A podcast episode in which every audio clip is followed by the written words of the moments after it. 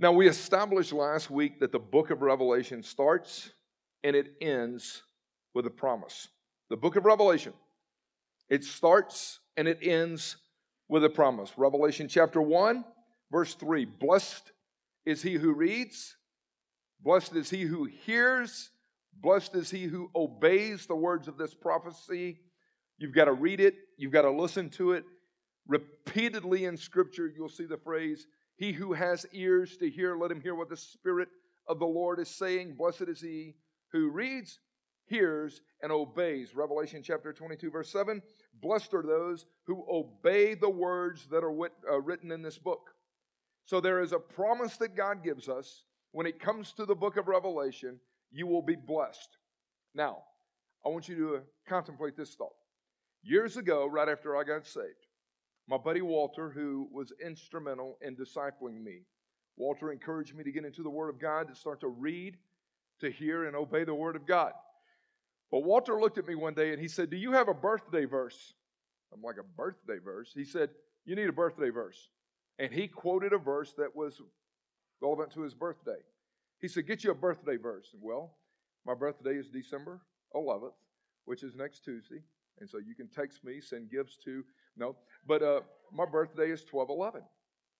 And so as I was looking through Scripture, some of my favorite writings are Galatians, Ephesians, Philippians, Colossians, uh, the pastoral writings of Timothy and Titus. The problem is there's only four, five, six chapters in those books. And so I started looking through a variety. I mean, Psalms, it's like, okay, I, I, I can dig there. But the verse that really hit me, and I thought, this is going to be my birthday verse Revelation 12 11. Revelation 12 11.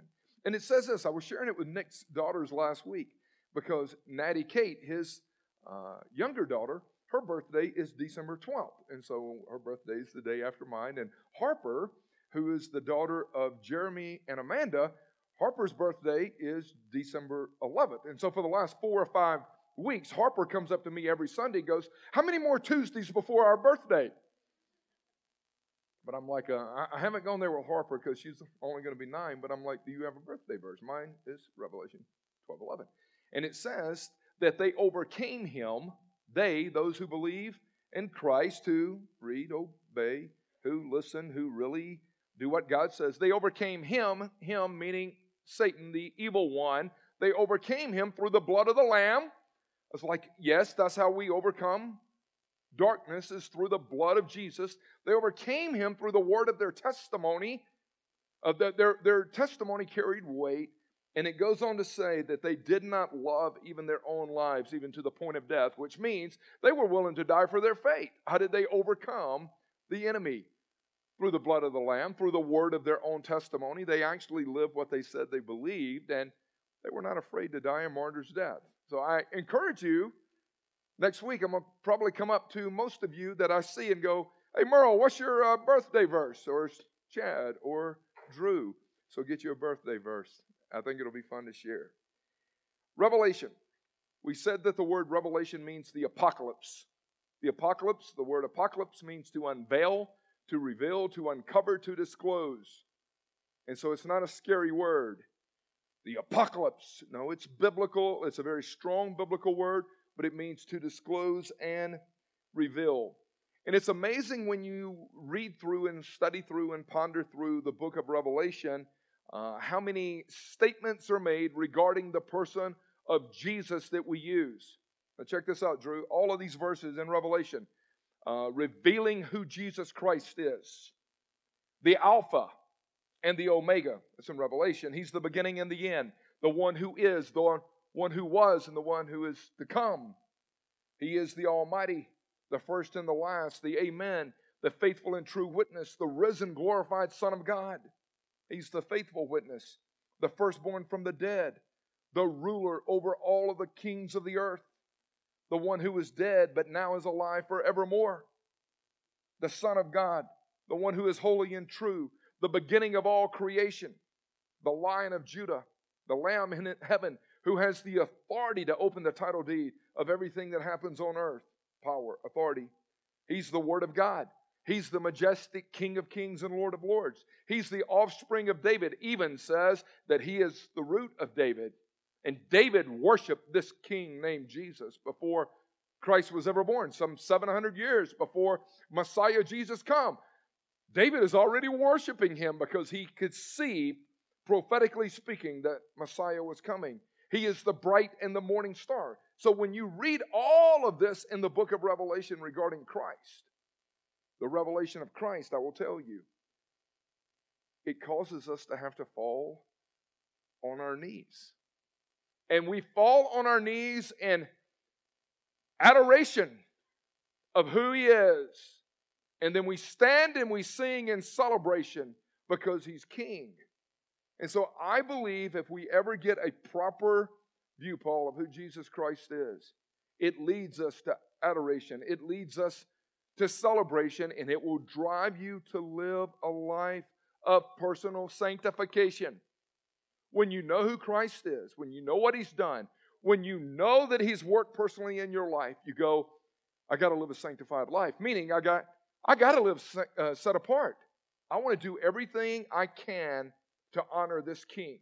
Now, here's where I'm going to take you today Revelation chapter 2 and chapter 3. Okay? Jesus is standing in the middle of these seven churches. And as Jesus stands in the middle of this church, I want you to listen to what he has to say. Jesus is standing from Ephesus all the way to Laodicea, these seven churches. And we established last week that this was written to the seven churches, but it's written to us.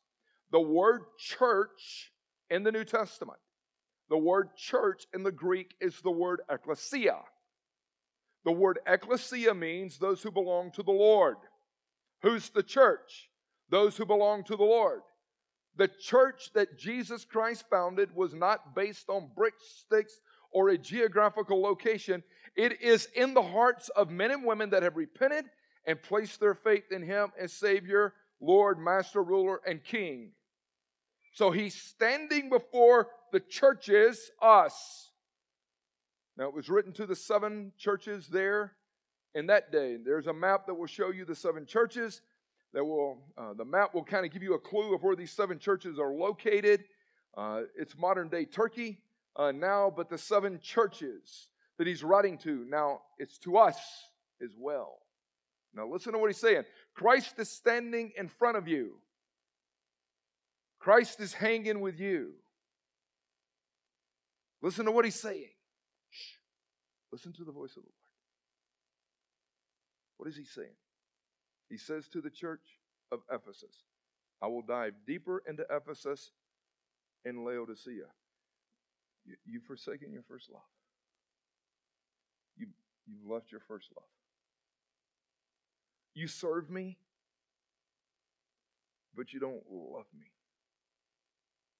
You, you've allowed your love for me to grow cold. I uh, I want to see you reawaken your love for me. Ephesus. We'll dive into Ephesus. But your love is cold. You've got the right motions, you ain't got the right heart. Listen to what he says Smyrna. Remember Smyrna in Philadelphia? I applaud y'all. I applaud y'all. Y'all, y'all are solid. Listen to what he says to the church at Smyrna. You're going through suffering, but you're enduring and you're staying with it. You live with some intense pressure. Realize this. Realize this. I'm not going to rescue you from the opposition and struggle that you're going through, but you've got to be willing to stay with me until my kingdom comes. Many of us, many of us would do well to ponder Jesus speaking to Smyrna. Many of us start to go through persecution, opposition, struggles, and storms. Hey, hey, God, rescue me from this, deliver me from this. And he goes, I'm not. I want to walk with you through it so you'll know that I'm enough. And sometimes I've seen people abandon the faith because God didn't come through the way they thought God should have come through. If you love me, you would rescue me from this. And God goes, No, I love you, Daniel, but I'm going to allow you to be thrown into a pit of lions. I, I love you, Hananiah, Azariah, and Mishael, but I'm going to allow you to go through the fiery furnace. I love you, but I'm going to allow you to go through some suffering because I care more about purifying you and perfecting you than I do eliminating chaos in your life. It, it ain't about you, it's about me. And the only way I can conform you to my likeness is you're going to have to go through it, but I'm going to be with you. He's speaking that to some. But then you look at the church of Pergamum. They battled immorality, it was a godless culture. And they accommodated a lot of godless things that was going on in that day. And I believe he looks and he says, Here's the problem.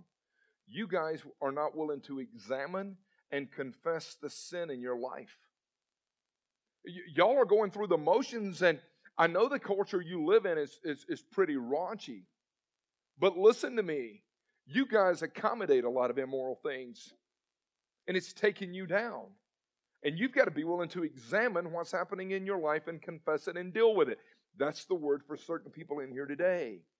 You're, you, over the last weeks and months and even years, you started to accommodate immorality, things that were immoral. And it goes back to you've left this first love. You started going to the things of the world, and it's godless. And but but you've made excuses and justify why why you what you're doing is really not that bad, so you keep doing it. And some of us are living at Pergamum. And then Thyatira that just was totally corrupt and dishonest, and they had accommodated again and even tolerated the spirit of Jezebel. You can read it, but they had become very tolerant. And remember, the British journalist G.K. Chesterton said, Tolerance is the virtue for the man with no conviction.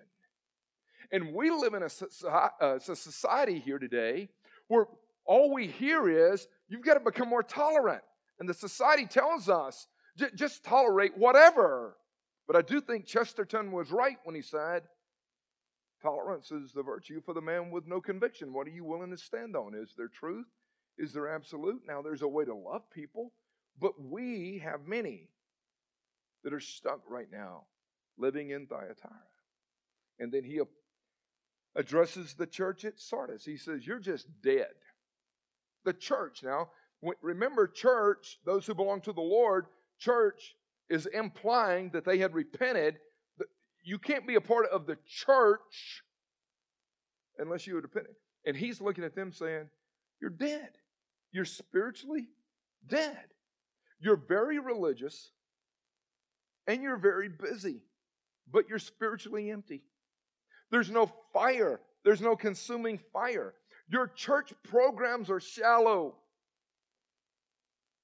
Spiritually, you're empty. And I, I, promise you, we have to stop and go, is that me today? I'll go to church, I'll uh, attend some fellowship things occasionally, but if you cut me open, am I just asleep and dead, numb? And he goes, You got, you got to get it right. And then he goes, Church at Philadelphia, city of brotherly love. I know you feel tired, but you've honored my name. You've stayed with it. You've kept my word. You're staying strong. What you do matters to me and my kingdom. Keep walking in the Spirit. And some of us need the, the encouragement with where we're at right now. We, we know we've pressed into the Lord, but it's been a tough time. It's been a tough season. Randy, the chemo has been hard, multiple surgeries. My girl has been difficult. But the Lord is saying, hey, you're in Philadelphia. The city over here is I know you're tired and weak and weary, but hey, you've kept my word. You've honored me. You've shared my love with those over there getting chemo with you. Stay with it. Stay with it. I'm not going to rescue you from what you're going through. You're going to go through it, but I'm going to use you where I've got you. I know it's a tough assignment. Stay with it. And I promise you, there's people in our life at times that are going through tough times, and they need another brother or sister to come alongside them, Drew, to say, Stay with it. you're honoring his name. Then he looks at the church of Laodicea and he says, You're lukewarm. Self obsession drives what you do. You believe you're okay, but really you're royally jacked up. You're consumed with feeling good about yourself. This is what he says to the church at Laodicea You nauseate me. How about that one right there? You nauseate me. You make me want to puke, vomit, spit you up. That's the literal word there. And what he says there is examine yourself, repent, and get right. Quit playing the games. So, come on, let me break it down for you. Revelation chapter 2, listen to what he says. To the angel of the church in Ephesus. I'm going to dive deeper here with you. To the angel of the church in Ephesus, write this I know your deeds, I know your toil, I know your perseverance. And here's what he's saying I know who you are, I know where you are, I know what you're doing, I know your strengths, I know your weaknesses. I know, I know you. But I have this against you. You have left your first love. Therefore, remember from where you have fallen and repent and do the deeds or redo what you did at first. Or else I will remove your lampstand, your influence, who you are, out of its place unless you repent. Listen to what the Spirit says to the one who overcomes, I will grant to him to eat of the tree of life, which is in the paradise of God. All right, I want to give you, there, there's four R's right here to play on. It's in the text. And if you're like a student of the word and you're combing through the word, it just kind of jumps out. He goes, I want you to, I want you to remember from where you've fallen. Where'd you fall from? I want you to remember from where you've fallen. The word remember in the Greek means to suffer a spiritual decline. It means this slow fade. Uh, you didn't just start raising hell all over again. It was a crank the door in a slow fade that you entered back into the world. I want you to remember from where you've fallen. Where were you? Remember? Yes. You, you do remember? Yes. Okay. Remember, therefore, there, therefore refers to what? You left your first love. He didn't say you lost it, he said you left it. I was pondering this week. So Monday, I leave the office here at about 4:30 and I'm heading home. And I get in my truck and I'm about eight, ten minutes down the road, and I'm like, ah, gotta make a phone call. And in my cup holder, right to my right, I keep my little earbuds. I'm old school. Can you still plug into the bottom of the phone? My phone is still old enough that you can plug into the bottom of it. So I look down and I'm like, where's my earbuds? Where's my little earbud? I, I need to plug it in. I want to make a phone call. And I look and I'm like, uh, maybe it got knocked over. So I'm looking on the floorboard. It's not there. Was that a light? Or at least I'll say that. But I'm looking and I'm like, it's not there. And then it hit me. You know where's that? When you got out of the truck this morning and went into your office, you were making a call and you were on the phone. And when you got up to the office, you unplugged your earbuds. You left them laying on your desk and then you put your phone back in the little case. There's no sense in looking for them. They're not lost. You left them on your desk. It's like, I left them. Didn't lose them. Sometimes I'm looking for stuff that I feel like I've lost. I can't remember. Where did I leave that? Where did I put that? Is it lost? Most of the time, I'm like, even this morning, Barb, I don't know what the kids did when they were cleaning out the dishwasher, but that top to my Yeti cup that Craig gave me for Christmas, I can't find the top to the Yeti. And she walks in, opens the drawer. She's there 1.8 seconds. She goes, You talking about this? And I said, Barb, I just love for you to take care of me. It wasn't lost, but here's the point. Here, here, here's the spiritual point. You were hanging with me at one time, but you left me. You, you remember when you met that person and you thought, I got to date that person and I got to be with that person? And you knew it was in violation of what I'd said do, do not be unequally yoked, but you were willing to yoke. You didn't lose me. You just hooked up with a person that you knew that I told you, don't, don't hook up with that person. But you did.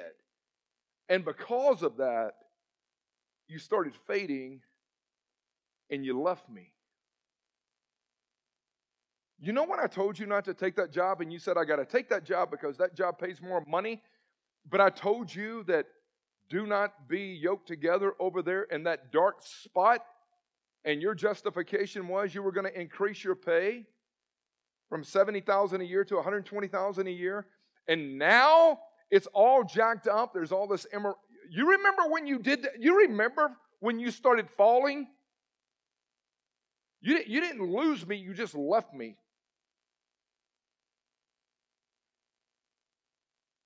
That's what we were talking about this week, me and one of my buddies. A couple was here and they're like, man, I'm not coming back. We're living together and we're going to keep living together and we're not going to get married and we're not going to separate because if we were to get married, we would fall into a different tax bracket. And my buddy said, So you would rather worship money than Jesus? You, you remember where you left me? And that's the emphasis here.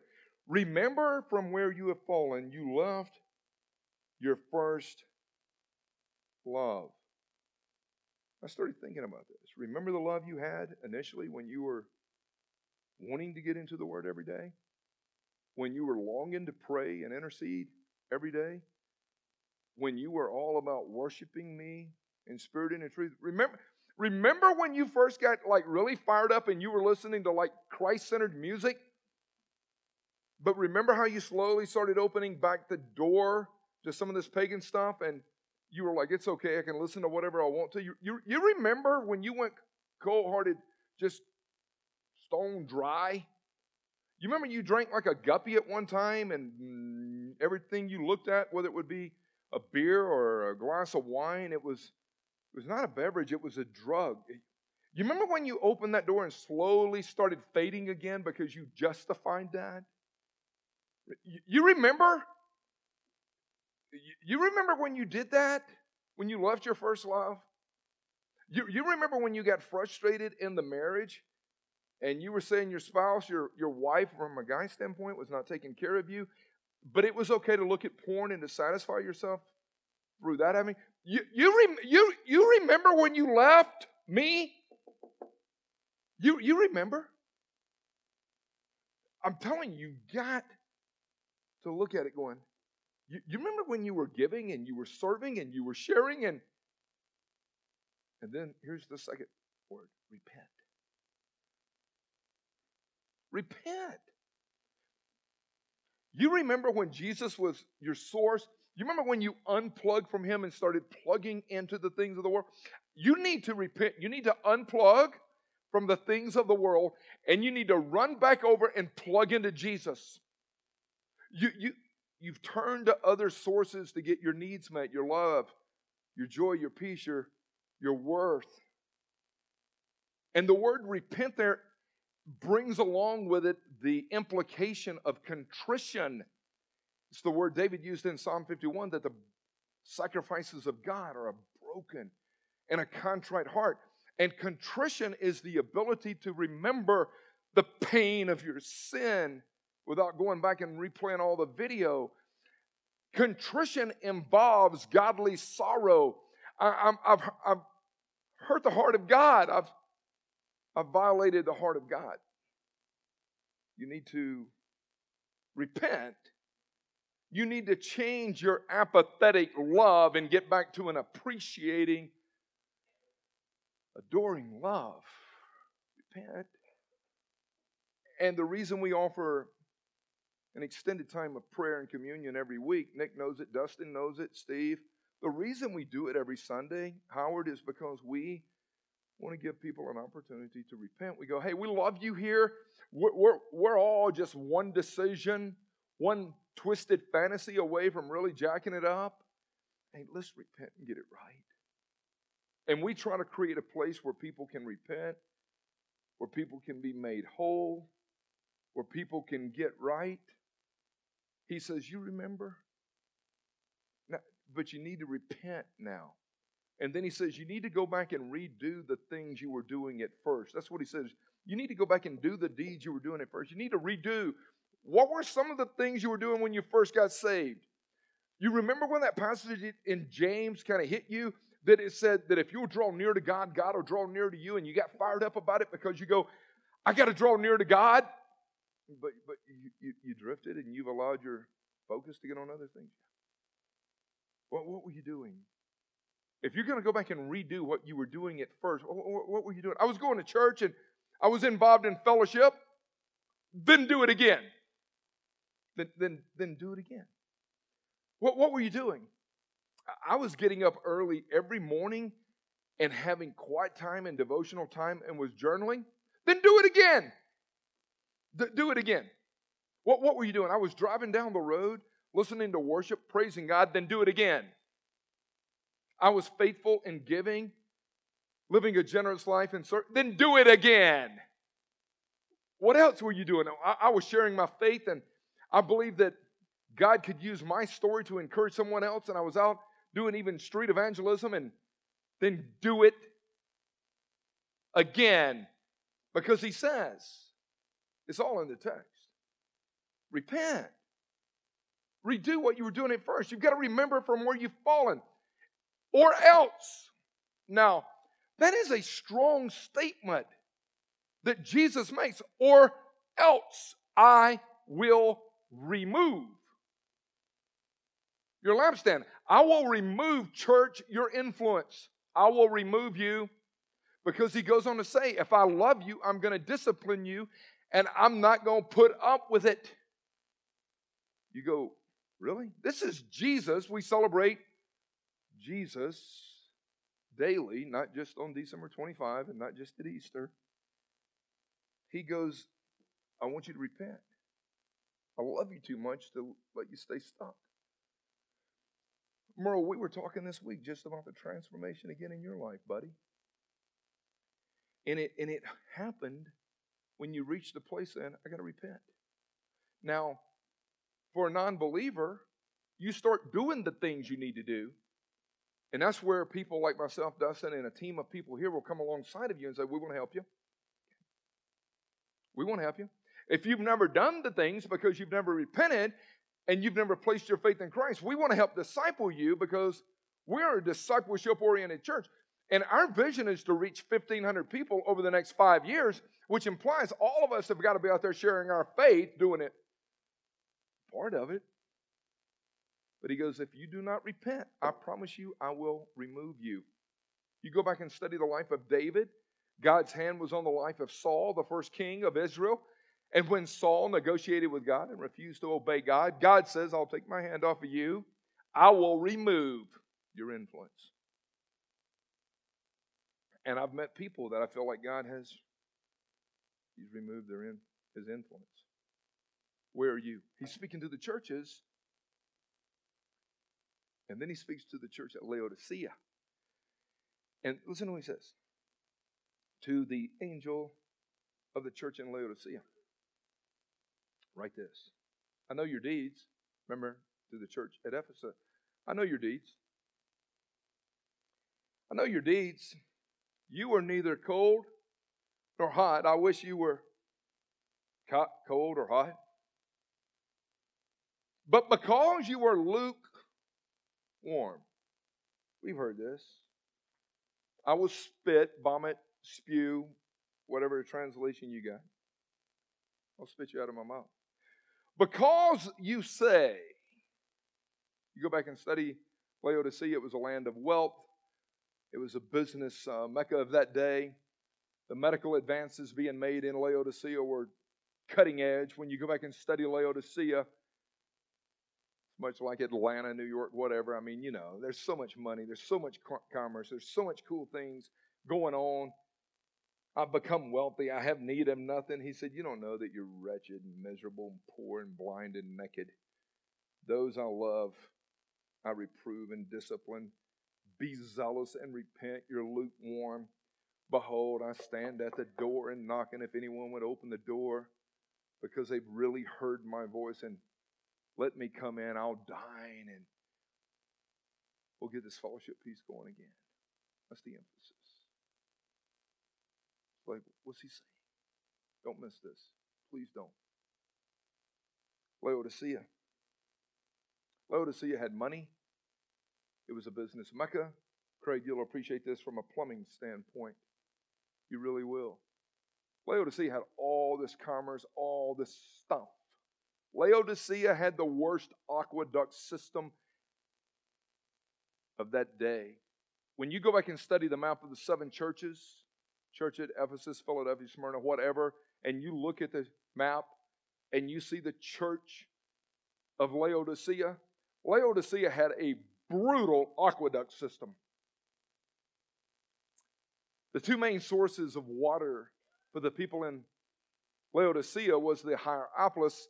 The Hierapolis was in this mountain range, and there was these hot springs, and it produced this really, really hot water. And Laodicea was tapped in with their aqueduct system to this hot spring area of Hierapolis. And then you also had in the mountains a little town called Colossae. Paul wrote a letter to the believers in Colossae. Colossae had this cool, real cool mountain stream water that came off of it, and Laodicea was tapped in to that. But their aqueduct system, meaning from the time the water left the source until the time it reached the town, the aqueduct system was so jacked up that hot water became still lukewarm water and cold water became still lukewarm water. And even the people in that day, when you study the culture of Laodicea, when they would get water out of their well, it was so stagnant and stale and lukewarm, they would spit it out. So, Jesus, when he speaks to the church at Laodicea, he's using a natural illustration point that they were all familiar with to drive home a spiritual truth. Now, here, here, here, here's where you got to go with this, I promise you. Each and every one of us, we've got to stop and go, how is my spiritual aqueduct system functioning today? The source is not the problem. You've got to stop and go, what have I allowed into my life that's hindering the flow of what God is wanting to do today? What is it? Is it some jacked up relationships and friendships? Have I opened the door to less wild lovers again that's starting to jack with me? You've got to ask the question what is hindering the flow of God's water into my life? Remember John, when he looks at the woman at the well and says, I'll give you water and you'll never thirst again. Where are you going to get it from? He goes, I got it. And it's not coming out of the ground, it's spiritual. You've got to ask the question what is in your life today? Apathy, lying, cheating, manipulating. You go, lukewarm. When people drink out of my life, I'm lukewarm. What are the specific areas? Here's some things I wrote down. Listen to this. Everybody with me? Everybody with me? Makes sense to you? Aqueduct system? Brutal aqueduct system? You're lukewarm. You got all this money. You got a nice house. You got nice cars. You got all. But you're lukewarm. You may, this is like playing off my buddy Foxworthy a little bit. You may be lukewarm if you don't seek God when you make major decisions. You're self reliant, you're self dependent. I've got some major decisions. I'm not praying about it. I'm not praying and getting godly counsel. I'm going to do my own thing. You may be lukewarm. You may be lukewarm if your closest friends are not serious about Jesus. Your closest friends. Where, are they at in their walk? You, you can tell a lot about a tree by its own fruit, but you can look at the trees that you hang out with and tell a lot about what you are willing to accommodate. Uh, you may be lukewarm if others don't take your walk with Christ as even being legit. If they think you're a poser, Milli Vanilli, just kind of lip syncing the message and not real, they look and go, You're not legit. You're not sincere. You may be lukewarm if you do not obey the word of God. I, will read it, but I don't obey it. And I've had a lot of people tell me over the years, I'm not, a, I'm not a reader. Well, why? Because a person who does not read will always be at the mercy of one who does. I mean, I I'm telling you, I made a 575 on the SAT the first time I took it, and I felt like that was so brutal I didn't take it again. So, but I came to realize that if you do not read, you will always be at the mercy of a person who does. What are you reading? You go, I'm lukewarm. If you rob God and you justify it, then you're not living a generous life. a lot of lukewarm stuff going on inside of you. If you have more reasons than results, which means you've got more excuses than you do executions, man, I listen to people's phrases all the time, and if they gravitate initially to an excuse, coach, man, I look and go, I'm looking for execution, not excuses. I'm looking for results and not reasons. I, I appreciate you telling me why you missed the shot. But let's talk about why we made it. Let's talk about what we can do to get better. And from a coaching standpoint and a former athletic standpoint, you listen and go, do they have more executions or more excuses? Listen to what he says. Listen to what he says. Knock, knock. This is what he says.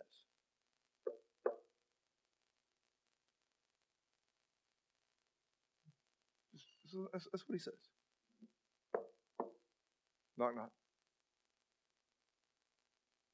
He doesn't take a sledgehammer and bust down the door.